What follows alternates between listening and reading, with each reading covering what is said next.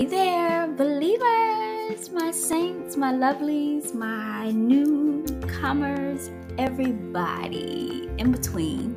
Okay, this is Milan Milan. I thank you, thank you, thank you for joining today. We are book two in the book of Joel. So, chapter two, book of. So, thank you, thank you, thank you. Stay tuned and let's go.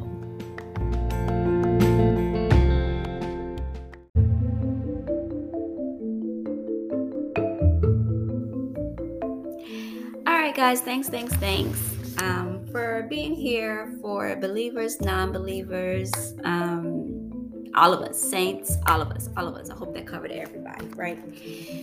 We are talking about Joel 2 today. Um, we spoke about um, in Joel 1, and basically, we know the book of Joel, he was a minor prophet, right? And he spoke of warning and repentance to um, the kingdom of Judah, particularly the southern king of Judah. All right, so just want to get that out. But let's get right to Joel. So, Joel 2. And I have a key verse for us a little bit later, but Joel 2, right here. The day of the Lord. Ah! Okay, the day of the Lord Blow the trumpet in Zion and sound an alarm in my holy mountain. Let all the inhabitants of the land tremble. For the day of the Lord is coming, for it is at hand. A day of darkness and gloominess, a day of clouds and thick darkness. Like the morning clouds spread over the mountains, a people come great and strong, the like of whom has never been, nor will ever be any such after them, even for many successive generations. A fire devours before them, and behind them a flame burns. The land is like the Garden of Eden before them, and behind them a desolate wilderness. Surely nothing shall escape them. Their appearance is like the appearance of horses, and like swift steeds, so they run. With a noise like chariots over the mountain tops, they leap, like the noise of a flaming fire that devours the stubble, like a strong people set in battle array. Before them, the people rife in pain. Our faces are drained in color. They run like mighty men. They climb the wall like men of war. Everyone marches in formation and they do not break ranks. They do not push one another. Everyone marches on in his own column. Though they lunge between the weapons, they are not cut down. They run to and fro in the city. They run on the wall. They climb into the houses. They enter at the windows like a thief. The earth quakes before them, the heavens tremble, the sun and moon grow dark, and the stars diminish their brightness. The Lord gives voice before his army, for his camp is very great. For strong is the one who executes his word, for the day of the Lord is great and very terrible. Who can endure it? A call to repentance. Now, therefore, says the Lord, turn to me with all your heart, with fasting, with weeping, and with mourning. So rend your heart and not your garments. Return to the Lord your God, for he is gracious and merciful, slow to anger and of great kindness, and he relents from doing harm. Who knows if he will turn and relent and leave a blessing behind him, a grain offering and a drink offering for the Lord your God. Blow the trumpet in Zion, consecrate a fast, call a sacred assembly, gather the people, sanctify the congregation, assemble the elders, gather the children and nursing babes. Let the bridegroom grow out of his from his chamber, and the bride from her dressing room. Let the priests who minister to the Lord weep between the porch and the altar. Let them say, Spare your people, O Lord, and do not give your heritage to reproach, that the nation should rule over them. Why should they say among the peoples, Where is their God? And the Lord will be zealous for his land and pity his people. The Lord will answer and say to his people, Behold, I will send you grain and new wine and, and oil, and you will be satisfied by them. I will no longer make a reproach among the nations, but I will remove far from you the northern army, and I will drive him away in a barren and desolate land with his face toward the eastern sea and his back toward the western sea. His stench will come up and his foul odor will rise because he has done monstrous things. Fear not, O land, be glad and rejoice, for the Lord has done marvelous things. Do not be afraid, you beasts of the field, for the open pasture are springing up, and the tree bears its fruit. The fig tree and the vine yield their strength.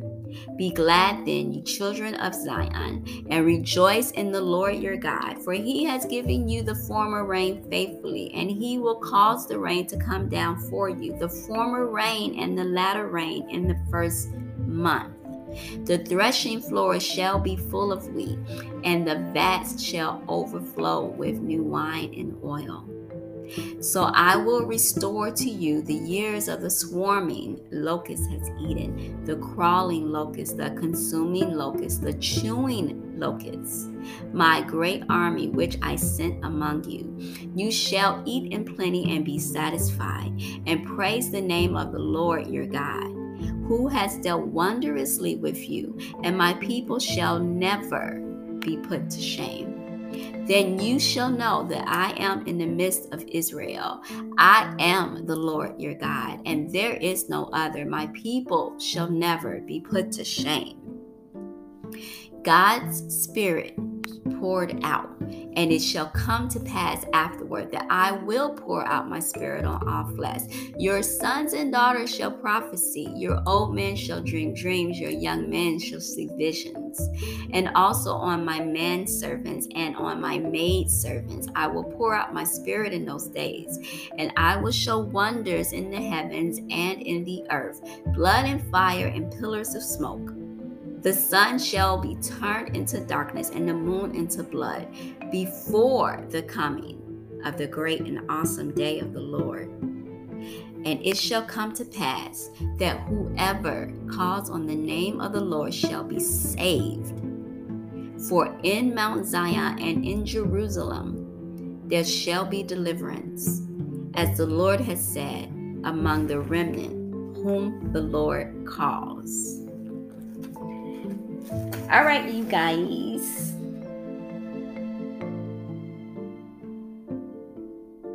This is where we are. This is going to be the key verse for us. Joel 2:28 and it shall come to pass afterward that I will pour out my spirit on all flesh. Your sons and your daughters shall prophesy. Your old men shall dream dreams. Your young men shall see visions. Okay, so this is where we at. I my trusty commentary of the Old Testament, right? So, pouring out of the Spirit, resulting in prophecy, dreams, and visions.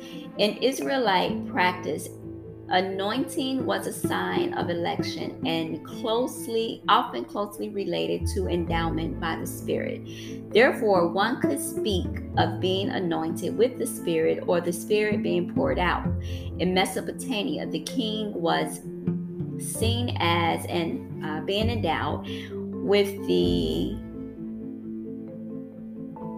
spirit of the gods, the visible representation of the deity. In Hebrew, the word for spirit can also mean wind, wind, as in W I N. Okay? In the ancient Near East, the word for wind or spirit was used in connection with dreams and visions as early as Sumerian times. The god of dreams was named the winds, the Akkadian name of the god who brought dreams which was derived from the word wind spirit. Thus, there is a long tradition of association between spirit and revelation through dreams and vision, which often leads to prophecy. Now, that's the commentary. But I'm telling you, Malam Malan is telling you, you who's listening, this is God's spirit poured out. Okay? This is not anyone else. The Most High. This is His spirit being poured out. His spirit poured out. That's literally what it's titled God's spirit poured out. And it shall come to pass afterward that I will pour out my spirit on all flesh. Your sons and daughters shall prophesy. Your old men shall see dreams. Your young men shall see visions. So, what I'm to say is, I myself um, and both of my elder children have had dreams. My son has had visions. I myself have had visions.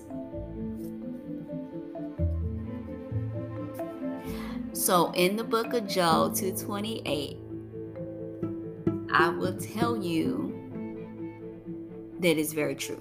And personally have experienced having dreams as well as visions. God's word is true and will never return void. He will warn his people. You hear me? He will warn his people of destruction to come.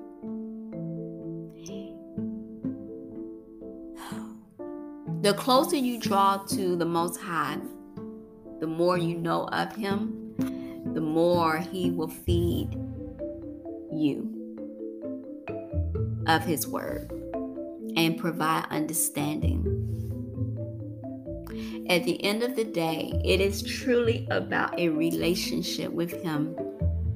It's never been a religion, it's always relationship. So, what do we do in relationships? We learn about one another, right? We spend time with one another. We respect one another. So God has already done that. Yah has already, He knows you. So He's not learning of you, you're learning of Him. He definitely respects you. He literally made you in His image. On top of the fact, you have free will. Right. And spending time with you, he ain't never left your side, like ever. So now that's on us. How much time are we spending with Him? How much time are we reading our love letters? How much are we really in His Word? How much are we spending time before the throne of the Most High praying for others? Destruction is coming to this world. Some would say it's already here. Just look at the news. And I personally say, by the time mainstream news hits it, it's already too late. Okay? Because it's obviously been happening. That's a whole nother topic. But this world does not mean any of us any good. Only the Most High. He is the only one who truly, truly loves, will provide, and will protect. He is our only salvation. So I say that to say, bust open them Bibles, okay? Dust them off. Buy one. Whatever the situation is, get in your word. Get close to the Most High. He is returning soon. He will, and He has warned. The only thing next after the warning comes destruction. Just like the children of, of uh, Israel when they were in Egypt, when the plagues were coming to Pharaoh and all of the Egyptians, the ones who were saved from his wrath was his people. Read about the first Passover, how they put the blood of the lamb on the doorpost. And death passed their house. It was the 10th plague. And it went straight to the Egyptians, the enemies of our God, the Most High.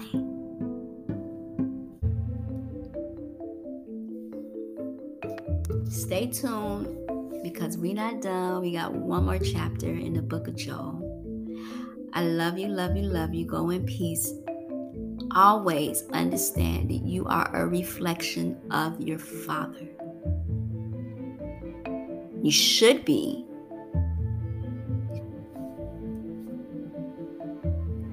You should be. And for anyone who has not chosen Him yet, there is no time like the present. Today is the day of salvation. Tomorrow is not promised. Tonight is not promised. Matter of fact, the very next moment, the very second, mm, it's not promised. It's nowhere in scripture will you ever see how long you have to live on this earth. You've done it your way.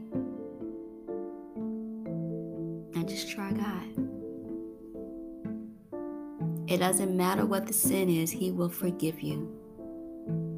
If you truly come with a repentant heart and you truly seek after Him.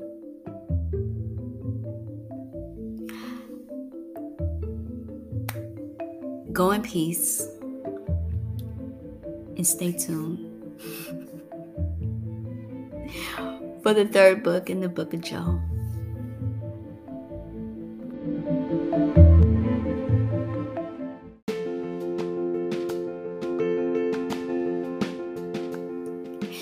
Guys, thanks so much for um, today. We got through part two. So tonight we're gonna do um, Joel 3. And Joel 3 is God judges the nations. All right. So remember, the book of Joel is about warning, it's about repenting and this was to the southern kingdom of Judah. Okay. But now, because we're at the end of the book, it's talking about God judging the nations. All right. But it's also talking about God blessing his people. So stay tuned. We'll go over it at midnight, February 18th midnight. That's when we're going to go over it. All right. I hope this was a blessing. I hope that this is something that has been enjoyable for you to read, an eye opener, or maybe a refresher for you. Or even if it was just something that was brand new, I hope that you were able to glean from it, you know, learn from it, take it back to the Father, pray on it, do some studying for yourself on it because that's what we should be doing is not just reading and not just hearing but literally studying and trying to get a true understanding. What our father is saying through his words um, in his love letters that we so eloquently have. So um, just pray about everything. Take everything to the father. And um, share his love. Share his love with someone because he shared his love with you right? So share his love with someone and go in peace.